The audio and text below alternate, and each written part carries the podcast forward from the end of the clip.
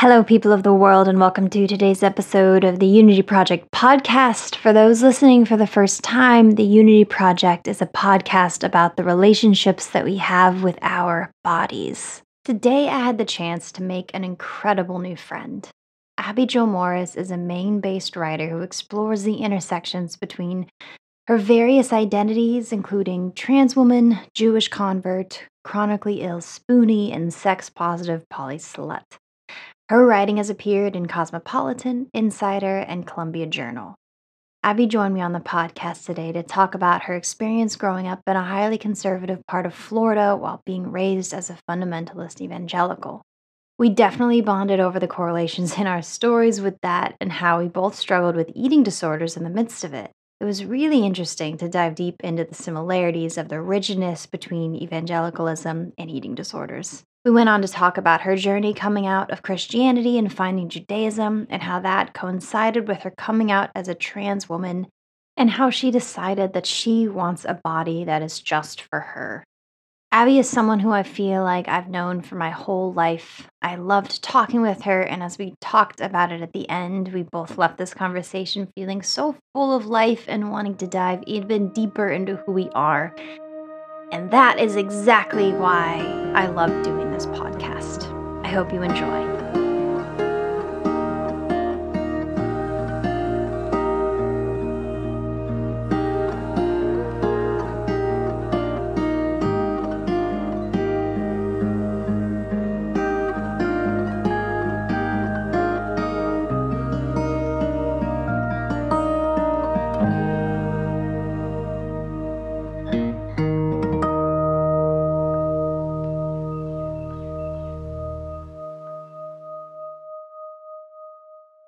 Abby Jo Morris, how's it going?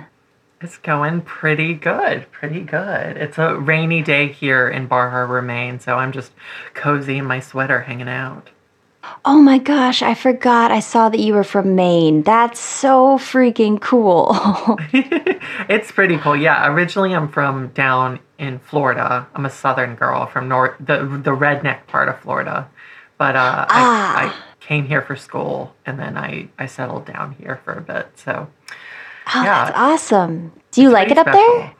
Oh my gosh, yes. I mean, I could see myself maybe going to the city again. I spent like a few months in New York and I could see myself maybe relocating again just because I'm in my 20s and, you know, it mm-hmm. dating in rural areas, particularly as a trans woman, is not exactly ideal. Um, oh man, it's still it's gorgeous and it's just fabulous. It's so fabulous. Yeah. Have you ever been to Maine? I have. I was there. Um, I used to sell merch on tours, and I was mm. there for just just one day in mm-hmm. Portland, Portland, Maine, and it was yeah. like a storybook. I it the is. bus was parked. It is. The bus was parked. We like woke up there and so mm-hmm. the bus was parked on a dock Mm-hmm. and mm-hmm. I woke up and stepped off the bus and it was super like foggy and it was early and cloudy. Mm-hmm. So I couldn't really see, but I knew the ground was like kind of moving and I was so tripped out. I was like, where what the hell's going on? yeah. I oh just saw God. like like ship sails in the distance and I was like, where are we again? You're like, did we time travel? Like what's going on? oh, exactly. It was such an experience, but it was the most beautiful little town and I just oh, I was obsessed. Mm. So we, we ate lobster rolls. I walked on the cobblestone streets and went to bookstores and coffee shops and all the great things you do. That's awesome. Yeah, I often will send pictures to like friends or family. And my boyfriend was actually just um, he we're long distance. He's in the city in New York, and he was just saying, "Oh my God, your life in Maine seems like a fairy tale." And I just said, well, it kind of is. Like it kind of is this like weird, perfect, you know, I live in this like hundred plus year old Victorian house. I live up in the attic with like two other women and we it, there's two cats and um, there's this beautiful garden and I'm like a two minute walk to the ocean and there's just these view of, oh of the God. islands and oh my God, it's absurd. It's stupid gorgeous. Oh. Yeah. That is so wonderful. That sounds that just sounds perfect. I'm I used to um I used to live in, in Boston for a little bit, and so I'm really Mm-hmm. wanting to take my partner. I guess my wife now. I have to get used to saying Your wife now. to, um, yeah. yeah, my wife now. Um, I really want to take her and show her Boston, and then I'm like, we should just do a whole New England trip and go like all the way up Hell to Maine. yeah. So if we're Hell up there, we'll have to hang out. Please do. yeah, gosh. I actually, ironically enough, I'm, or I, I guess I'm not anymore. I just stopped, but um, I was a tour guide for um, Acadia National Park here in Bar Harbor. So, um, oh wow! yeah, so I know a lot of the a lot of the good spots. I could take y'all around and show you the um the you know the the gyms that most people miss. It's pretty cool. Oh my gosh, that's even more perfect. Then So we will Yeah. definitely be hitting you up to be our our favorite tour guide of the New England. Hell yeah! The New England experience. I love Hell it. yeah!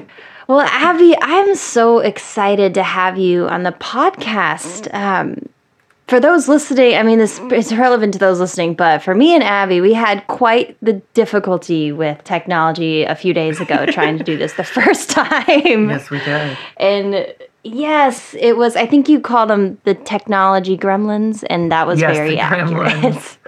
Yeah. oh, man. Yeah, so they got us But we- good, but we're back. We finally did it. Yeah, we made it work, and we're back and better than ever.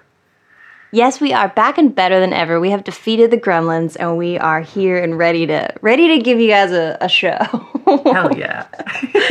Hell yeah. So so Abby, tell me, the, the first question I, I typically start off with with guests on here um, is to describe the relationship that you have with your body. Ugh. Yes, you you sent me this question beforehand, and also I like have listened to some episodes, and I'm just like kind of in some ways dreading this question, not because I hate answering questions, but because I feel like this is such a morose answer to give. But lately, my mm-hmm. relationship with my body has been kind of sh- shitty. um, Oh man. I uh, I have fibromyalgia, and so um, you know I deal with chronic uh, chronic pain, chronic fatigue, um, brain fog, you know, sensitivity to light and sound and smells sometimes, and just a whole bunch of really fun stuff. Um, and it's been giving me a lot of trouble this summer in particular. So I have been. oh uh, yeah, I just started the arduous um, task of applying to disability.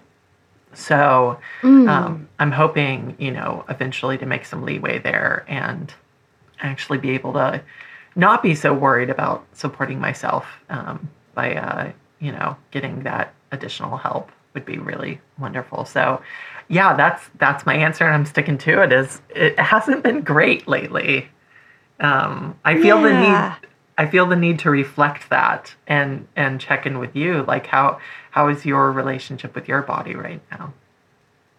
Oh, thank you for asking. I think that's the first time the question's been turned back to me like that. Now I feel unprepared.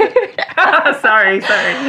oh no, that's okay. I love it. Um, well, well, to I have so many questions. Um, my relationship with my body, right currently, it is, it is, it is both. Man, now I get why this is a hard question. it's a good question though. It is. Um, I'd say it's not the worst it's ever been, but it's not. It's not the best. I think I. So I was in. I was in treatment for an eating disorder a few years ago, and Mhm.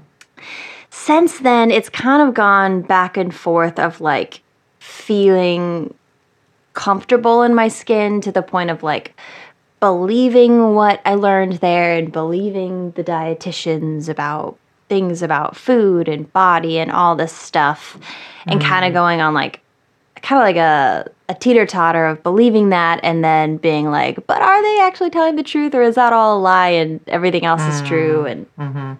um, which my partner's been the best supporter when it comes to that, with reminding me what's true and helping me feel supported and encouraged. But it kind of is just this back and forth back and forth, like I said, teeter totter about it and like figuring out why it is I do certain things, like why it is I want to go on runs or why it is I want to eat this certain thing, and kind of just mm. Learn to feel comfortable in my skin regardless of if I am exercising or eating a certain way or mm. things like that. So it's kind of back and forth. Yeah. Yeah. Well, and it, it, it always kind of is, right? Because like I, mm-hmm. um, it, eh, when you have an eating disorder or you've wrestled with an eating disorder, it's not it's not like a lot of uh, addictions or, or anything where you can completely abstain. You know, it's not alcoholism where you just, oh, I'm just not going to go to bars anymore. I'm just not going to put mm-hmm. myself in mm-hmm. situations where I have to drink. You are just constant. You have to eat. You have to eat to live. And so mm-hmm. it is just a constant juggling act in, in perpetuity. It's a, it's a, a heavy yoke to bear, I think. Oh yeah, that that's a very good point. That's something that I thought a lot about for a while after, which is I mean just like you're saying with alcohol or addiction or things like that where you it's just a hard no. It's like a mm-hmm. a very black and white thing of like, oh, this is not something I can do. Okay, let's avoid all things like that. Yeah. Versus having to constantly be exposed and constantly being on like a balance beam about it. That's a very good way of explaining it. It's.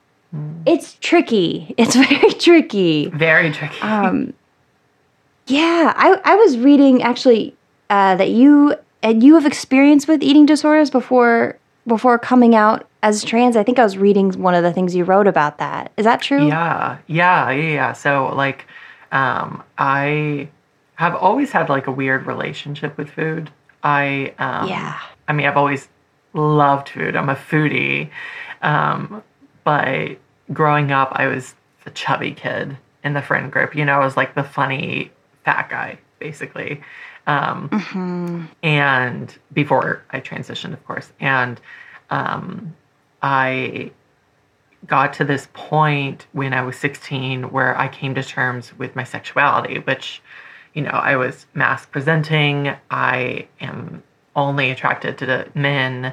And so I was thinking, like, oh, I'm gay. And so I finally came to terms with that after years of, you know, like growing up in the evangelical church, like suppressing that, hating myself for it, like all that fun stuff. Um, and I feel like it just freed up all this extra energy, all this mental energy. Like I wasn't expending it, um, hating myself, suppressing myself. I suddenly could like, you know, learn songs at the piano much faster. I could suddenly, uh, you know, write faster. I could do this. I could do that. It's like I, I, I had tapped into this whole source of vitality that had been uh, bypassed from me. It had been forced into this really awful uh, mechanism uh, of, of self denial. And now that that was freed up and I, I had access to that, I suddenly was like, you know what I want to do? I want to set a goal. I want to lose weight. I want to lose the mm. weight. And I did. And I lost 70 pounds in six months. It was. Um, oh, wow. You know, it was mostly uh, just eating certain things, you know, the quote unquote right things or whatever, and um, going for runs and exercising a lot. I basically completely forewent simple carbohydrates. Like, I was very stringent about it. And all of that black and white thinking, all of that yes and no thinking, like, this is good, this is bad, it just eventually nipped me um, right in the butt. And I uh, ended up binging one night. I came back from a run and I was just ravenous and I just binged. Um, and that started a cycle of of many years where I was binging and purging. Um, and sometimes, you know, purging even when I didn't binge, or sometimes binging without purging. You know, it was it was binge eating mm-hmm. disorder and also bulimia. Um, and I feel like that's a good distinction to make because I think binge eating disorder often doesn't get um, like the the airtime that like bulimia does Does that make sense? Yeah. Yeah. Oh yeah. Um, and also because I feel like uh, there's not as much exposure to it because oftentimes people with binge eating disorder are also struggling with their weight. And there's this idea or this notion, typically in media, that like if you have an eating disorder, you must be skinny. Like you you must look a certain way, otherwise you are not. Your eating is not disordered. Um, and I didn't look that way. I was like the healthiest I'd ever been physically. Like I, I could, um, you know, I was running 5Ks like and and just a go, and I was doing well. I was uh, lifting the heaviest I'd ever lifted. I was um, the healthiest I'd ever been, and yet my disordered eating was the most disordered it had ever been. Um, yeah, just so yeah. Yeah. Yeah, that makes that makes a lot of sense. I definitely there was a lot of conversation in and out of treatment about um, binge eating disorder not getting, like you're saying, not getting the right airtime or just the right acknowledgement as as an eating disorder as well. And also a lot of conversation, just like you're saying, around um, if someone doesn't fit that cliche cliche look that people assume because of the media and because of just just false ideas um, of what an eating disorder is, then they're just very dismissed and almost like Yeah. we. There's a lot of conversations with us about how it was almost like laughed at. They felt like if they were going to say I mm. have an eating disorder, it's like no, you can't possibly because you look like this, and it just puts Yeah. more shame into thinking like, oh, I don't even fit in that in that bubble. It just oh, there's so much there that is so sad and so just mm. like mm-hmm. infuriating. So mm-hmm. yeah, I guess I just all that to say I definitely know where you're coming from with both of those things. Yeah. Yeah. Well, and, and I think another element to it as well was the fact that I was male presenting, right? Like, this is before I came out as trans. And so I looked like a dude. If you would have asked me how I, I identified, I would have said I'm a, I'm a man. And um, I think there was another added layer of stigma to that too, where I was like, oh, guys don't have eating disorders. Oh, like Yeah. that's just for girls, which is bullshit. Like, Oh um, yeah. but uh, yeah, that was that was a whole nother layer to it as well. Just keeping me in my little cage of like, don't reach out to people, you know, don't pursue therapy. You can do this on your own. Like, this is your problem to deal with. Like, it's a very isolating thing, right? It's very intimate. Yeah. It sounds so lonely. And so just like that on top of all the other things that I'm sure you were dealing with growing up in you said rural Florida.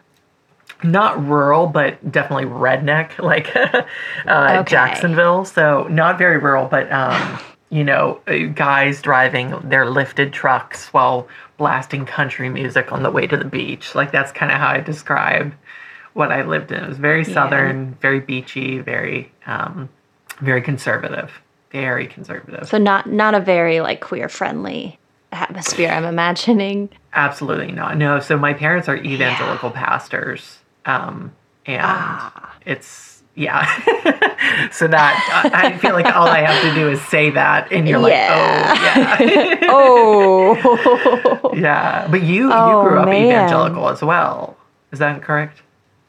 Yeah, yes and no. So my dad was the kind of guy. He was like a. Um, I think he became a Christian when I was like two or three, and he he was the kind of Christian that was like preparing for the second coming and um, trying Oh. to scare us all about like reading, having us all read Revelation and like banging on the table to make us think it was happening then, and like Oh gosh. very like evangelical, but with a little bit of a twist. Like he had his own flavor to it. Like he um he would uh basically be like, you better have faith or you're gonna go to hell. Like you have to have enough faith. If you don't, if you don't know for sure God is real, you better figure it out because you're gonna go to hell. Like that kind of thing. And he would get, he got fired from like every volunteer um, and job thing he ever had because he doesn't like to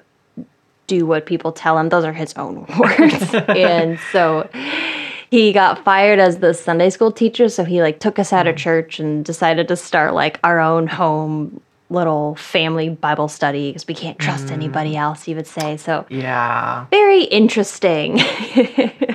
Yeah. but that yeah that that um i kind of i never really well i didn't really buy into that when i was a teenager but then when i was 19 i had my own separate come to jesus moment and had my own thing going on for like three years till i was like oh just kidding. Never mind. I love that. JK.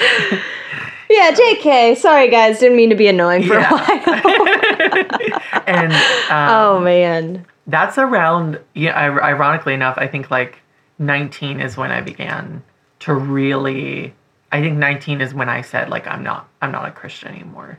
Like that oh wow. that's when it hit me. Yeah because i was i grew up you know my my whole life my my parents um had been very very devout. And i remember thinking gosh some of the things you said like brought back memories like thinking about um like wrestling with my sexuality thinking like oh the devil is tempting me and making me like want to watch gay porn so i can look at guys. Like you know just like oh demons are misleading me. They're whispering in my ear. Like earnestly believing these like otherworldly creatures were misleading me and making me just act on very human impulses. And i remember thinking um and honestly wishing that I I wish that a car would hit me and I would die mm. immediately after I had prayed and absolved myself of sin.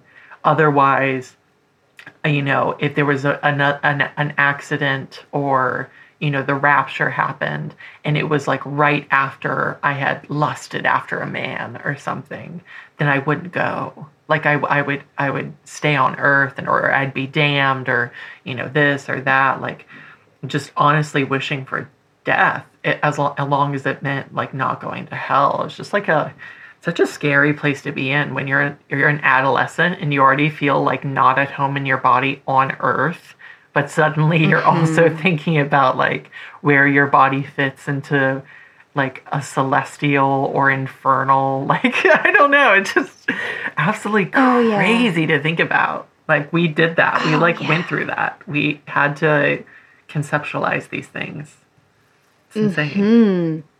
That's so sad and so understandable just knowing that kind of world.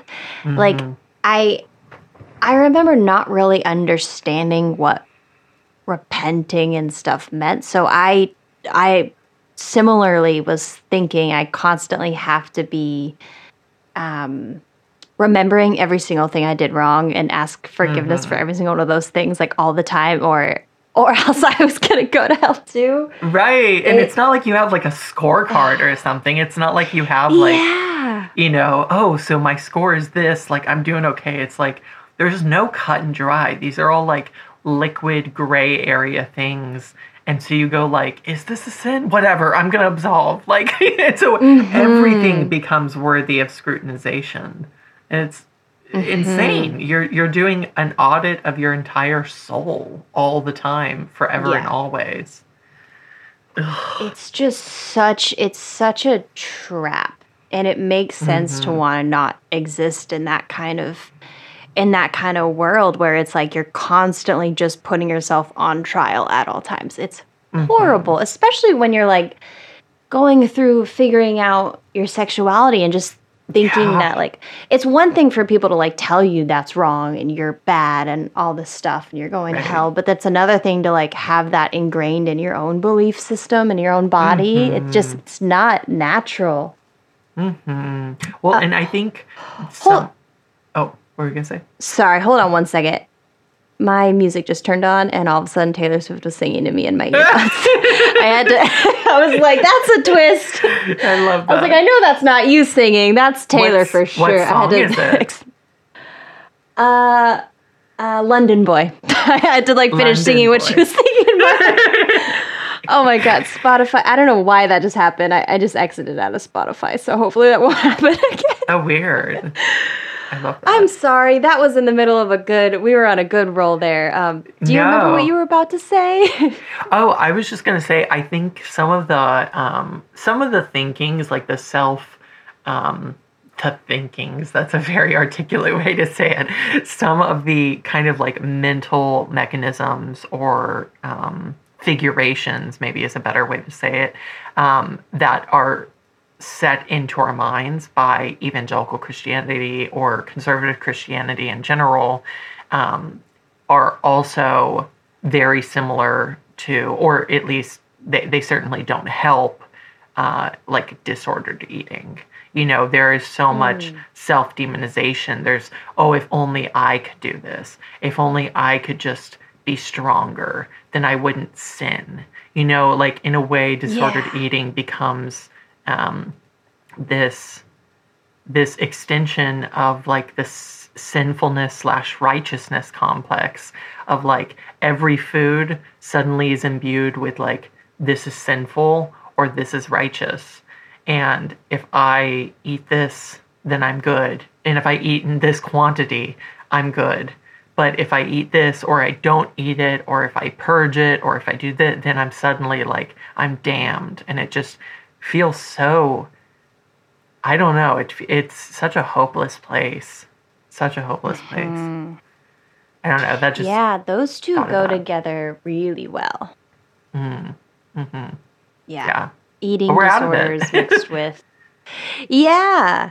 Eating disorders mixed with um, growing up in the very black and white evangelical Christian, just the rigidness. It's all, it's like a very similar mindset with a totally different flavor, but Yeah. it makes a lot of sense for them to be merged with a lot of people's lives. mm, hmm Yeah. So what what was kind of like you said you stopped being a Christian at 19.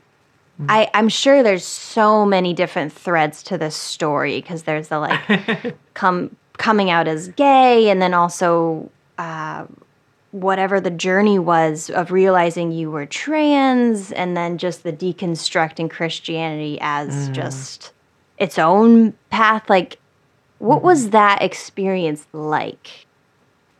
Well, it coming out as um, sort of not Christian to myself was a kind of coming out, right? Like, um, and that was deeply intertwined with my journey with my sexuality. Like, I eventually reached this place where, um, you know, I was a teenager. I was, um, you know, I thinking of myself as gay. I was only into dudes. And I was just thinking, I'm going to go to hell for this. I'm going to go to hell for this. And eventually I hit this spot where I thought, okay, I'm just going to abstain. I'm going to be celibate for my entire life.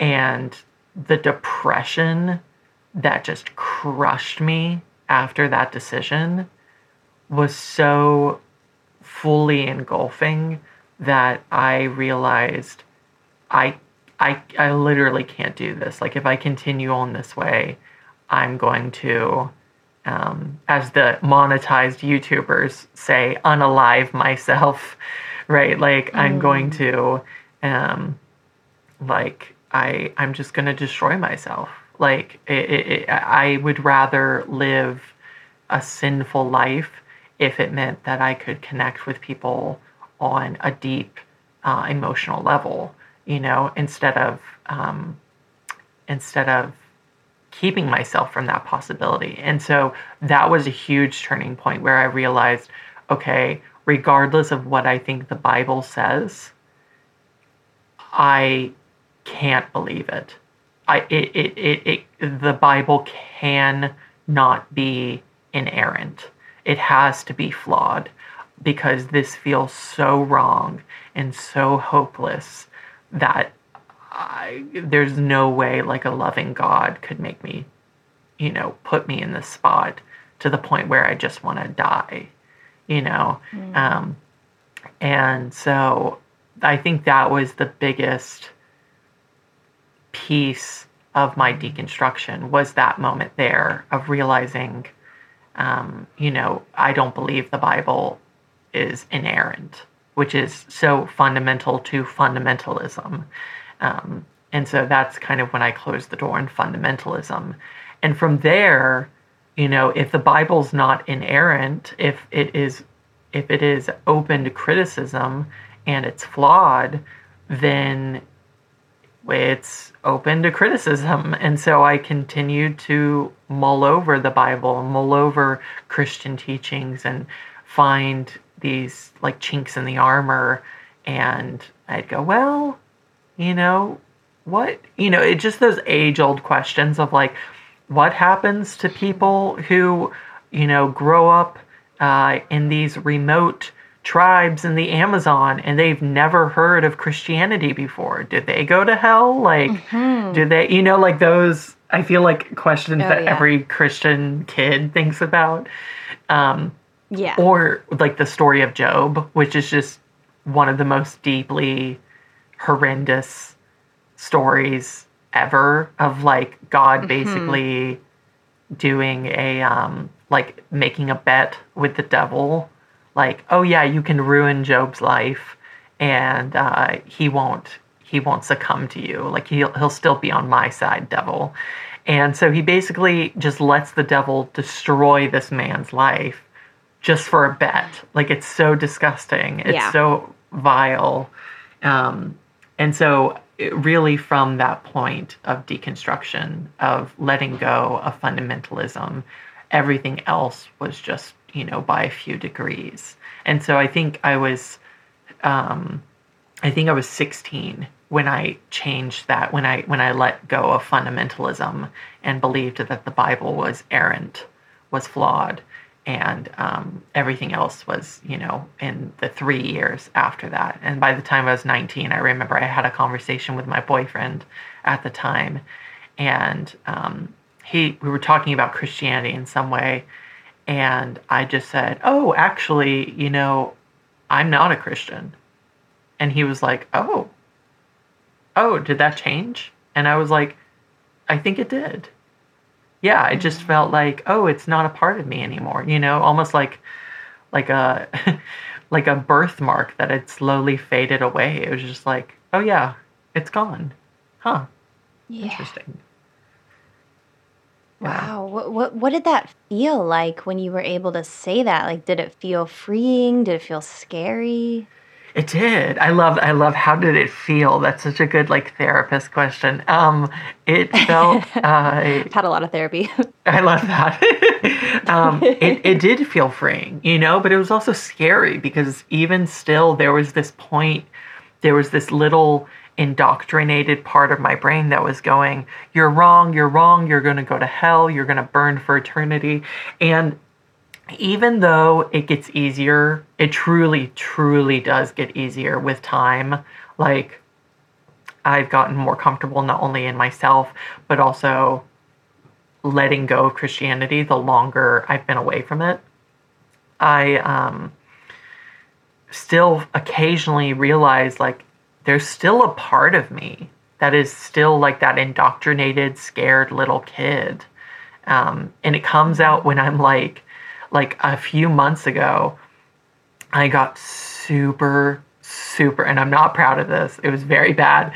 I got super, super drunk and like on mm-hmm. wine like wine drunk. It was not pretty. And um, a specific drunk. very specific kind of drunk, exactly.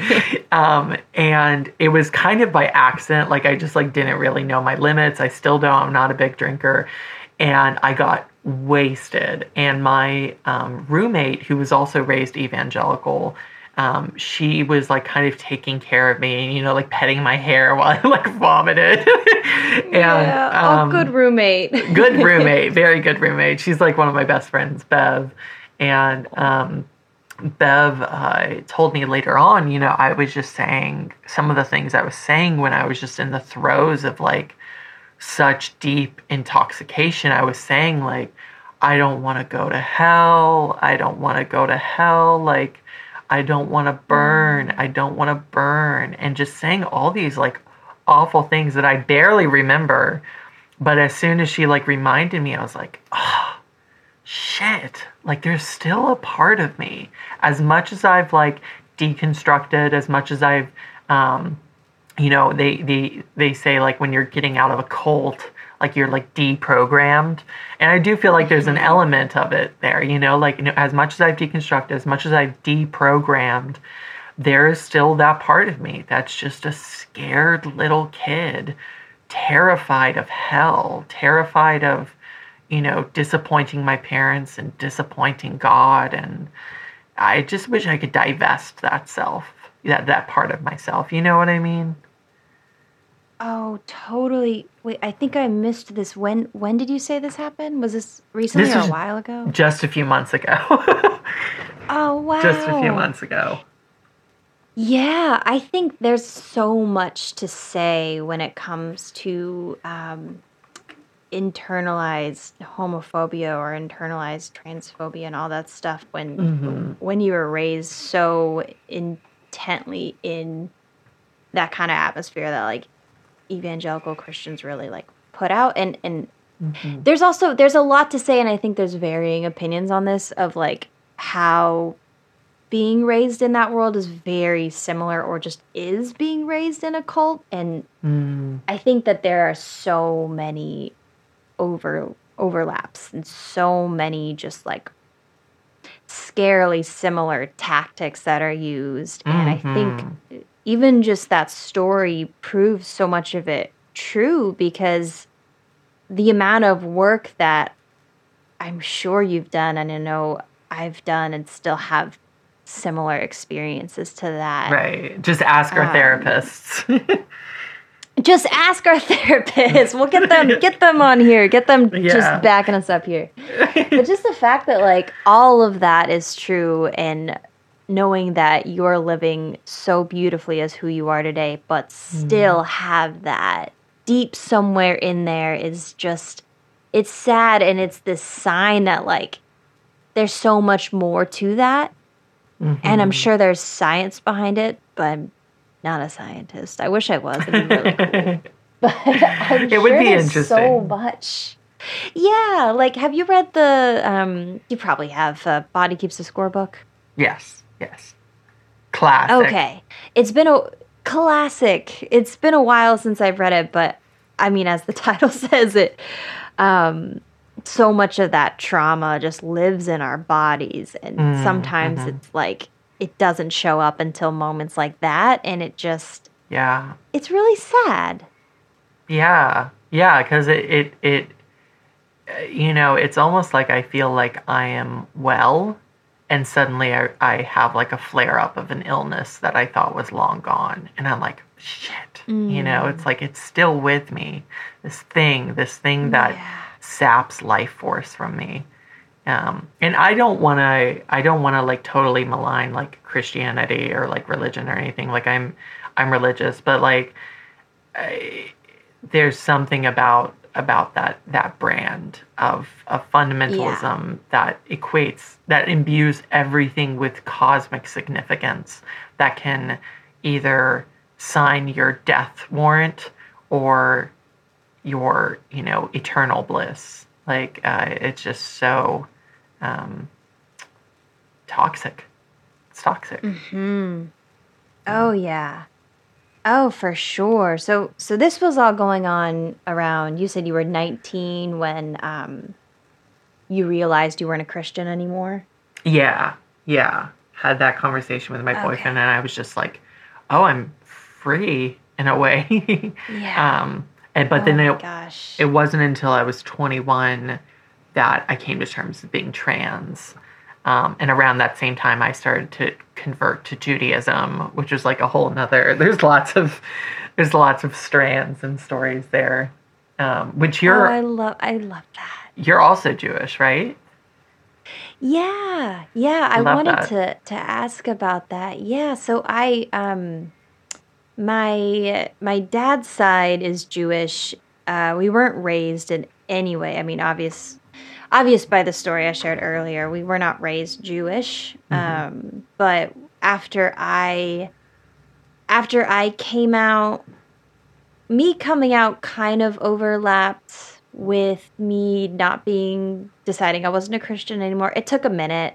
I was Mm. so desperate to hold on to it because it felt like this important part of me that I didn't want to lose. But as you've experienced, the the second you start un, like pulling at a thread, it starts to unravel, and you're like, oh, Yeah, that's a great way of saying it. Great way of saying it. Yeah. And so um I want to say like maybe 2 2 years, maybe a little less after that, I started missing having um a spiritual life and Mhm. getting really interested in ancestry stuff and I think a big mm-hmm. part of that is because I don't have a relationship with my parents anymore and so there was a big part of me that wanted to just have that sense of family of like knowing oh I belonged somewhere in some kind of Yeah. group of people. Yeah, so so I started doing like deep diving and realizing, oh, I'm really Jewish. I'm like my like dad's grand grandparents are like Abraham and Sarah. Like it was all the Jewish names, and I was like, oh my god, yeah. oh my god, it wasn't just Kugel. There was a lot yeah. more to it. So yeah.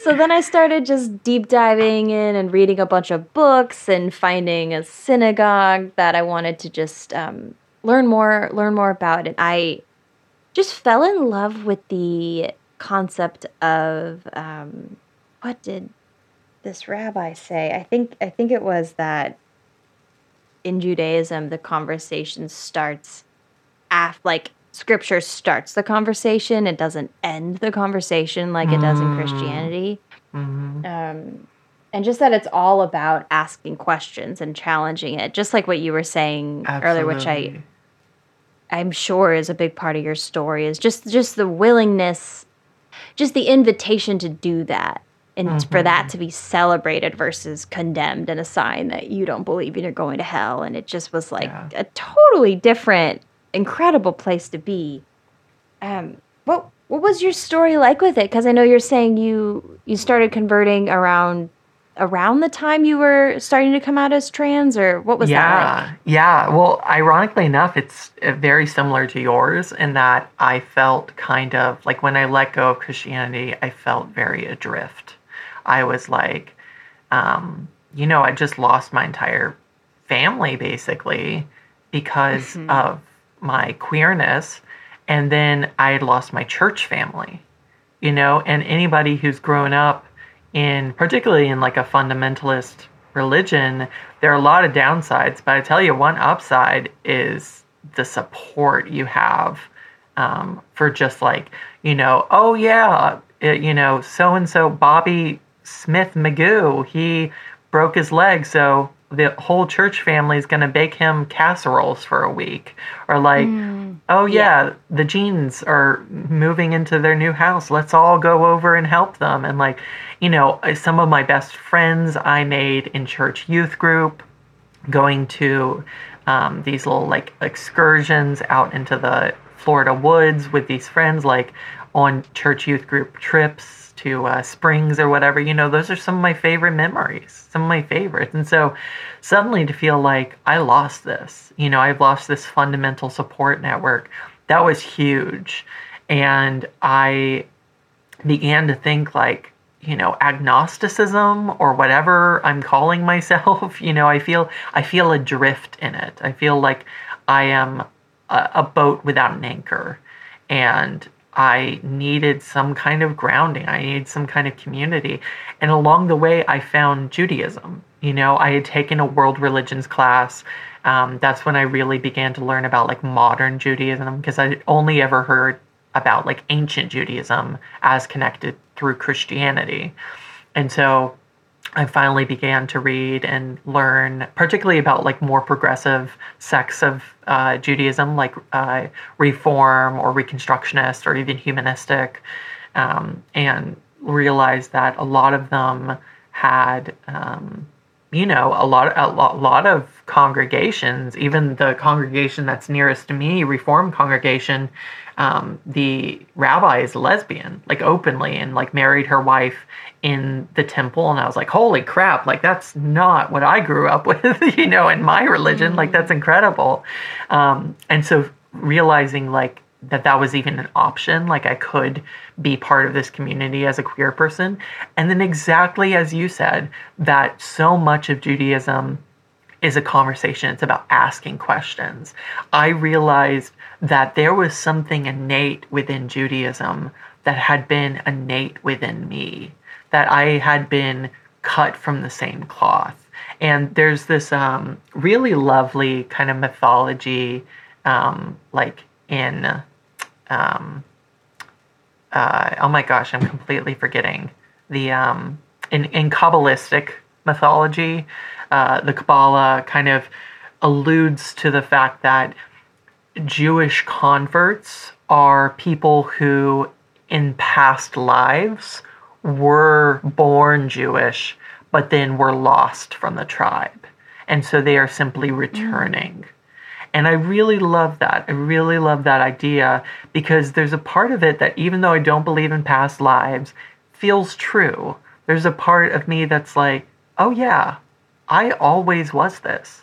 I was just waiting for somebody to point it out. I was just waiting to mm. meet Jewish friends and s- begin to feel so kindred to them and wonder why.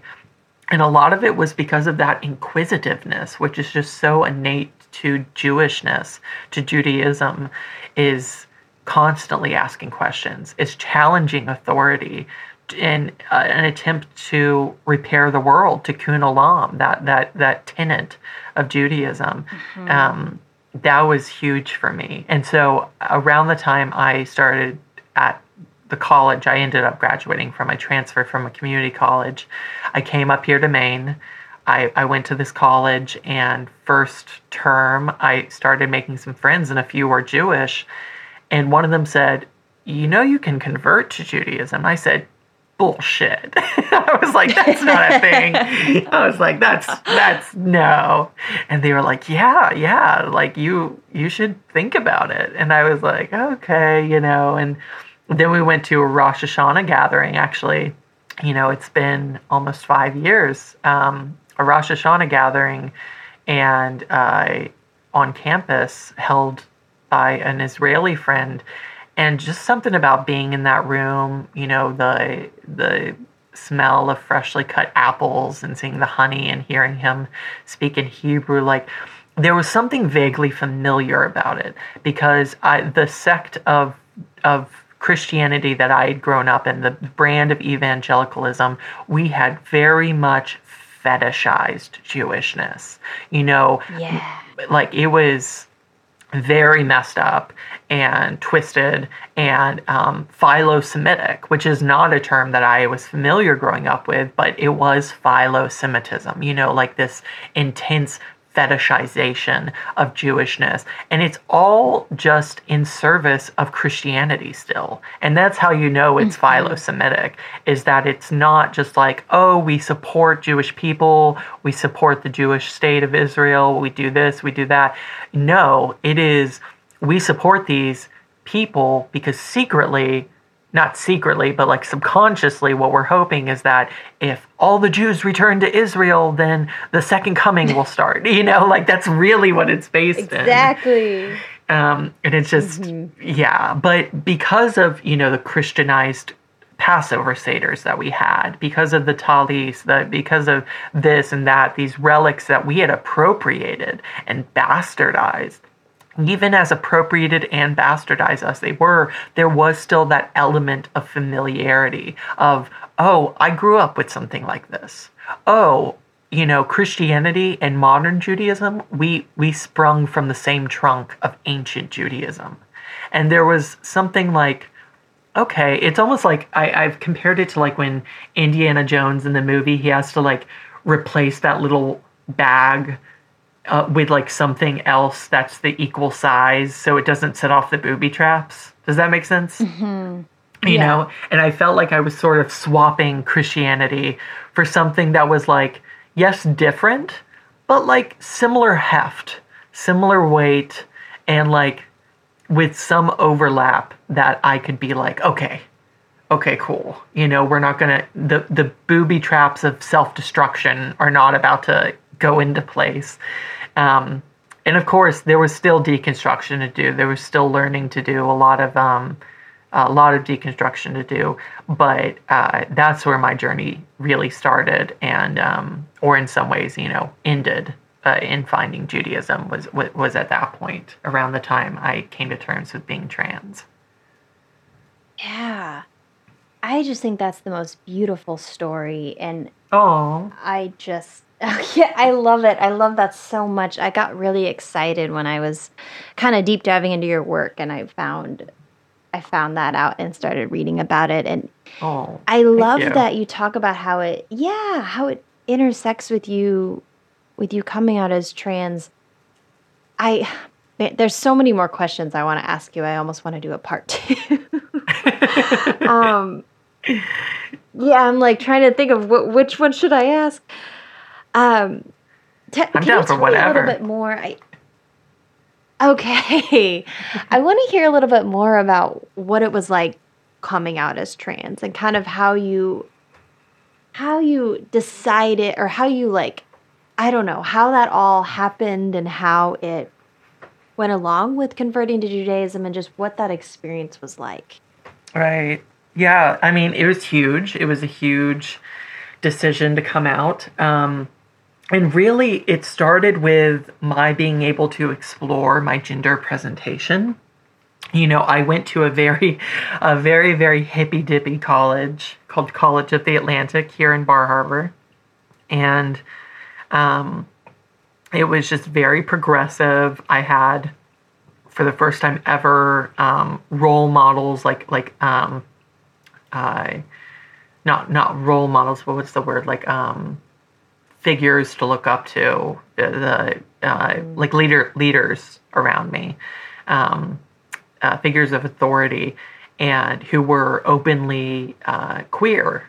And that was huge for me. I was like oh my gosh you can actually like be queer and like get a partner and like get old and be successful like it doesn't just mean ruin or destruction Yeah. like you know and so i uh, that was huge for me and i realized like okay maybe i can begin to live more openly and so living more openly for me meant being able to give in to certain impulses like well I've always wanted to kind of dabble in women's clothes. Like I've always found women's clothes so beautiful, and I, there were some guys at my school who like painted their nails or occasionally wear a skirt or, you know, whatever. And so I wore skirts. I started like painting my nails a little bit, and I was just enamored with how right it all felt. I was just like, holy crap! Like this is home.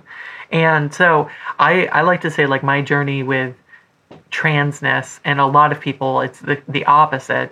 My journey of transness was not um, that i experienced a lot of dysphoria and then transitioned to escape euphoria. It's or to, uh, to escape dysphoria but rather i discovered euphoria gender euphoria not dysphoria and i transitioned to embrace it. You know like i i felt the rightness of femininity and i was like there was something there were these moments where um, as i began to explore more and more i had um, like i remember i went to a contra dance do you know what a contra dance is No. now it's like um this like traditional dance. It's like, you know, people join hands and there's clapping and like, you know, a fiddler and they it's kind of like square dancing in a way, but there's a caller and Okay. it's like a New England Canadian kind of, you know, northern thing, kind of traditional dance. Um and I was at a contra dance here at the library in town. And I have this vivid memory of the caller being like, okay, and all the ladies to this side of the room and all the men to this side of the room, we're going to start this other dance, you know, da da da. And he starts going. And he pulled me over to the side with the guys. And I remember this little voice in me being like, I'm not supposed to be over here. You know, and it was like I had mm. several of these little moments where I was like, no, that's not right. Or even a couple years prior, I had been talking with my boyfriend one time, and just mid conversation, I just felt this like thought, this sensation, this feeling, this urge strike through me like lightning. And I said, you know what? If we ever have kids, I want them to call me mom. And he was like, oh, okay. You know, he was he was like not not about to question it, I guess. Like he he loved me. He was like and in retrospect, he knew. He knew before I did. Um, but yeah, there were just all these little moments, and eventually it just it came to me being like, well, you know, I, I lots of people feel these things. Like I, I no, I'm not really trans, and eventually just feeling more and more of those things, and researching, reading people's trans narratives, and hearing their stories, and realizing that I was giving, I was in the classic predicament of saying, I'm not trans enough I'm not mm. trans enough to transition. But that's ridiculous because the real fact of the matter is that if you're trans at all, you're trans enough.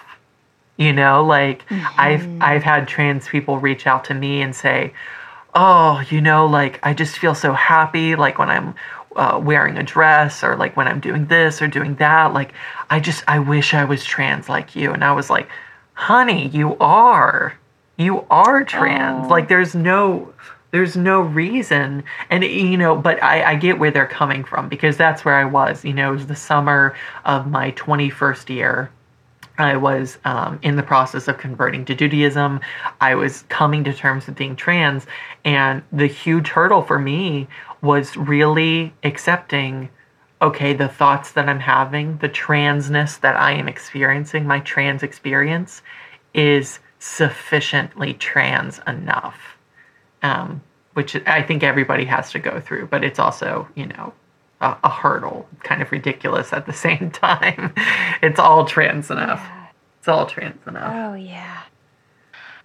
Wow, I think that's such an incredible an incredible story and experience to be able to feel like you were finally in a place where you felt safe enough to explore more of who you are. Mm-hmm. I think that's so that's so cool that like being there and you felt like you had other people around you to like show I guess like representation of oh like there's like this is okay like it's possible to be happy like you were saying and yeah. and to just for that to lead into you feeling maybe even like subconsciously just safer to be like oh i want to i want to dabble in women's clothing or i belong on that side with with the women. I think that's so that's just so good and probably felt so different than what you'd always experienced growing up and feeling like just this rigidness of this is how you're supposed to be and there's no room for mm. exploration and mm-hmm. and that makes sense that that aligns so much with you converting to Judaism because right. it was just a place where you were allowed to explore.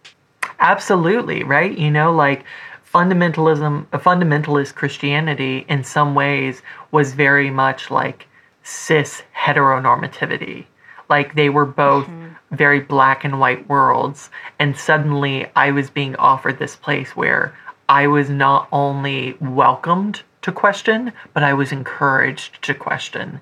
I was encouraged to, um, you know, think about the norms and break the norms if I wanted to. And I've even talked about in my writing, like, how there are overlaps in passing, right? Like, the fact that sometimes when I demonstrate like robust Jewish knowledge, people just assume that I'm like I was born Jewish. And I have to explain, like, no, I converted. And they're like, oh, well, you pass, you know?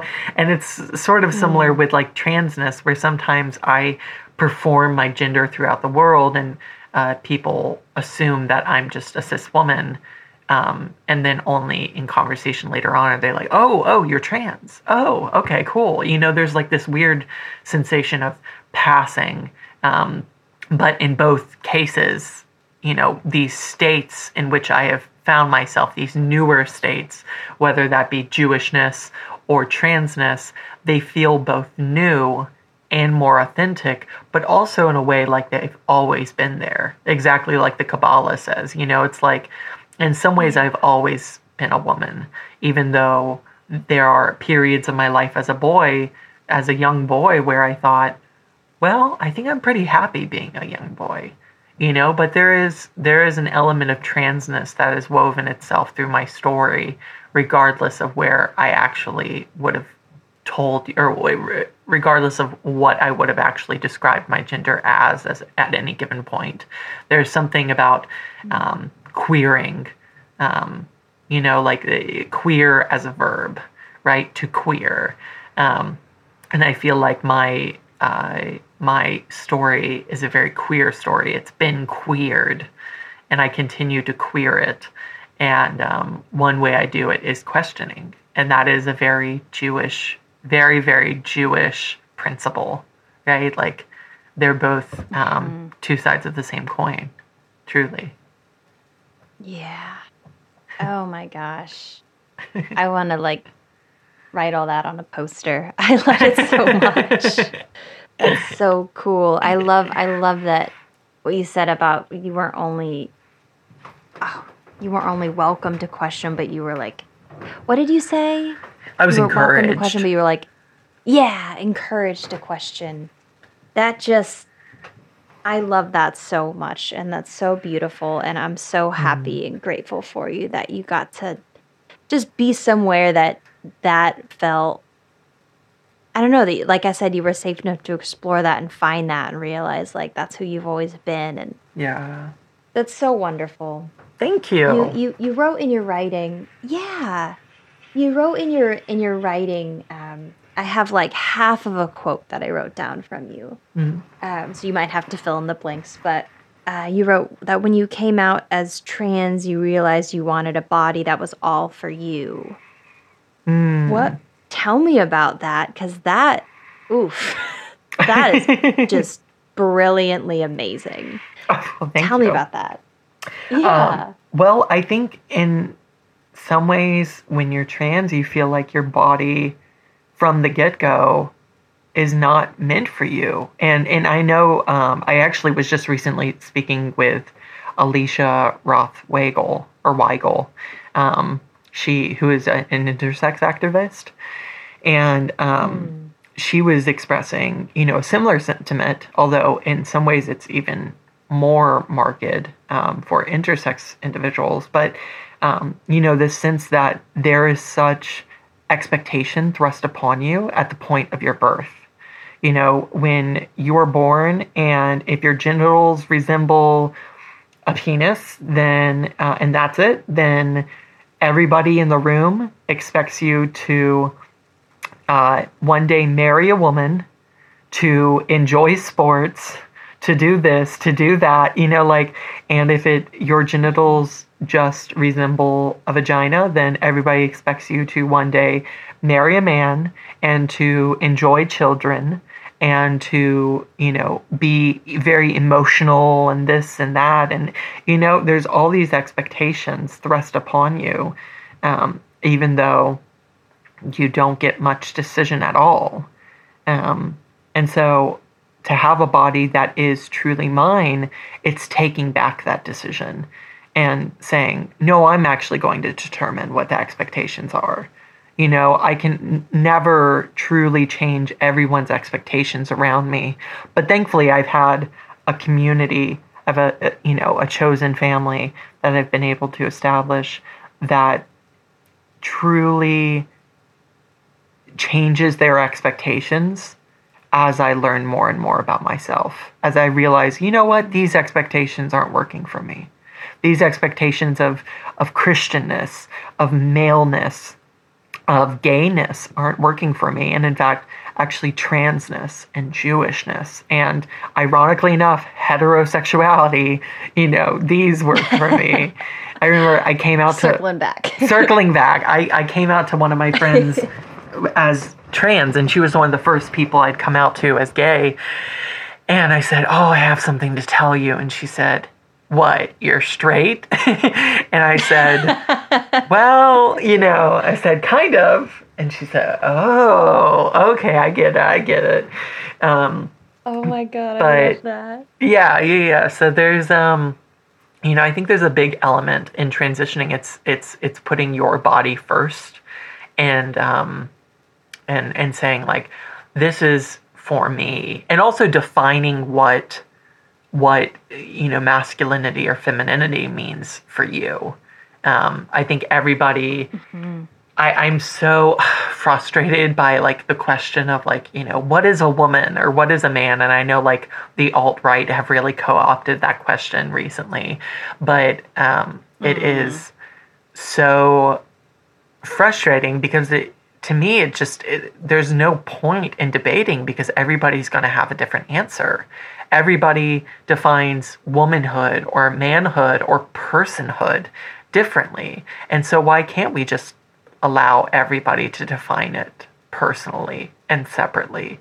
I mean, I don't understand why you need to cut everybody into these little categories when the fact of the matter is my womanhood looks very different than your womanhood. And my womanhood, I think of as resembling like figures I look up to. And of course, that's going to differ from the figures you look up to. And I, I think of symbols. You know, I almost think of my womanhood in an array of tarot cards, right? These symbols of like the goddess, the moon, the mother, like the the maiden, like all of these things. And yet other people they think of womanhood in far more pragmatic terms. They go, a womanhood is this, a woman does this, a woman does that, a woman does this. You know, it's very verbiage. It's it's verbs. But it's different. It's all different. Ugh, I could go on and on. I'm so sorry. I'm like just babbling at this No, point. no. No oh sorries. This is like the- one of the best. My this is one of my favorite things to talk about too. And Yeah. you speak about it so beautifully and Oh, with thank so you. much just truth and passion and yeah, Thank it's you. wonderful. Abby, you are so cool. Oh my god, you're so cool. Stop. Thank you. I feel I feel like I mean I we're both Jewish, so I feel like we're family. we are and I love mishpacha. that. And I'm so Yes, yes. I love I love that I got to chat with you and learn so much and just I don't know. I feel like this conversation was very life-giving and it made me feel really excited to like Mm, just continue diving into to my own my own stuff and my own like Jewishness and my own just learning. So you you Mm. are a wonderful wonderful person and Oh I love this conversation. Thank you. Thank you. I can only reciprocate literally everything you just said. I mean, this has just made me want to dive deeper, right? Like I was I Yeah. was nervous before today just because I get nervous anytime I have to like talk with anybody or I'm talking with somebody new. I'm like, "Oh my god, what if I'm just like a nervous wreck and I say I stumble over my words or Oh. whatever." And I feel like I am like gonna walk away from this feeling um, I feel like my cup is fuller than it was rather than Yeah. emptier, which is all I can ask for. Truly, truly. Oh, 100%. I love that. Abby, I have one last question for you. And if you have listened to any other episodes, you probably know where this is going. Yes. Yes, I do. as as is for some reason usual, I did not prepare this question, so we're gonna see where my brain takes me right now. hmm Okay, Abby, would you rather have a career as a puppeteer where the stories the stories with these puppets are only like were you a reader growing up like I you was. like I was. okay okay what was your favorite series Oh gosh. Um I was a big fan of Chronicles of Narnia, like a true evangelical kid. Love it. Love it. Okay. okay. So, um, would you rather your your career be a puppeteer in a bunch of reenactments of the Chronicles of Narnia, but all the characters are vegetables? So it's kind of like a Veggie Tale Chronicle of Yeah. Narnia, but you are the puppeteer. oh my god! okay. And now this is this is your whole world. This is your uh-huh. thing. You make uh-huh. decent money at it. You're not rich, but you're not like struggling to make ends meet. Um, uh-huh. but this is the thing, and and the crowds you get at every show vary. Like sometimes it's a bunch of kids, sometimes it's a bunch of old ladies, sometimes it's like I don't know, college students not sure what to do, super just super stoned and they're ready to have a show. right, just watch really some know what to expect. vegetables like play sword fights. Like, Exactly. Sounds awesome. Exactly. Uh-huh. Or would you rather be in an actual production of the Chronicles of Narnia in theaters, not as Mm. vegetables, but let's say fruits. It's not too different, but it, it would definitely have a different vibe. uh huh. And so this is the Chronicles of Narnia, but everybody has a English, a really thick English accent. And I don't know if you can do an English accent, but you would have to for this Uh-huh. role. And like the puppets, you get a varying degree of audiences and whatnot. Um, you make similar amount of money, so that's not really going to affect anything. But it probably takes a little bit more energy out Yeah. of you. Which which one of those do you feel? like you this is so in depth. I love this question. Um, Thank you. I think I would. Um, I don't know. Honestly, I'm thinking about like the mechanics of it. I'm thinking about like holding up puppet strings and all that, and all my like my shoulders and elbows, and I'm like, that sounds so tiring. So I'm gonna go Yeah. with performing firsthand, like first, you know, Okay. on a stage. Yeah. I love it. I could totally see it. I could see you as any of the characters. You could As just play all of them. As a fruit. As I a mean, fruit, I've been called a fruit before, so perfect. That's fair. That is fair. Oh my gosh. I love that. I love that. That's, a great fun- answer. What would you choose? I think I would do the production as well because I think if I was a puppeteer, I would feel like I wasn't involved enough. I think I Yeah. would want to be more immersed. So I love I that. think being on the stage would just, I would feel like I would get to be more, more theatrical and more. Yeah. I would experience it to a deeper, a more, a deeper depth than Yeah. just as the puppeteer. I'm thinking about that too. Like, what what's gonna be like the most fun? Like, what's gonna immerse me? in like, Oh yeah, yeah, this is such a silly question. I love it. For sure. Maybe we could do it. We'll do it together. We'll get on Broadway when you're in New York City. You can Yeah. you'll get us there. I love it.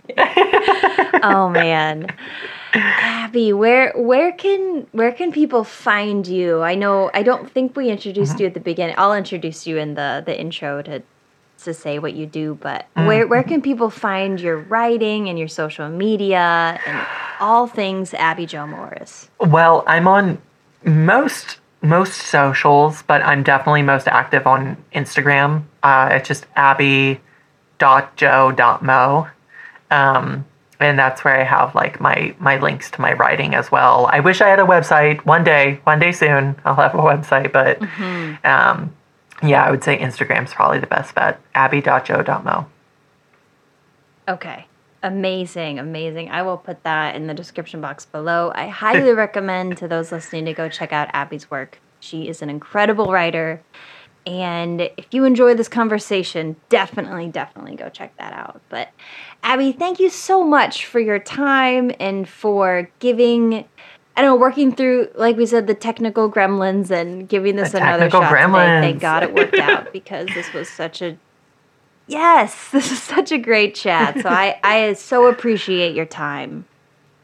Yeah, thank you so so much. This is so so well, lovely. uh, let me know. Yeah, let me know if you're ever in the St. Louis area, and I will be hitting you up for a tour when me and Kaylee end up in New England. And I'm super excited. Hell yeah! I can't wait to show you all around. Awesome, awesome. Well, we'll talk to you later. Have a great rest of your day. Thank you too.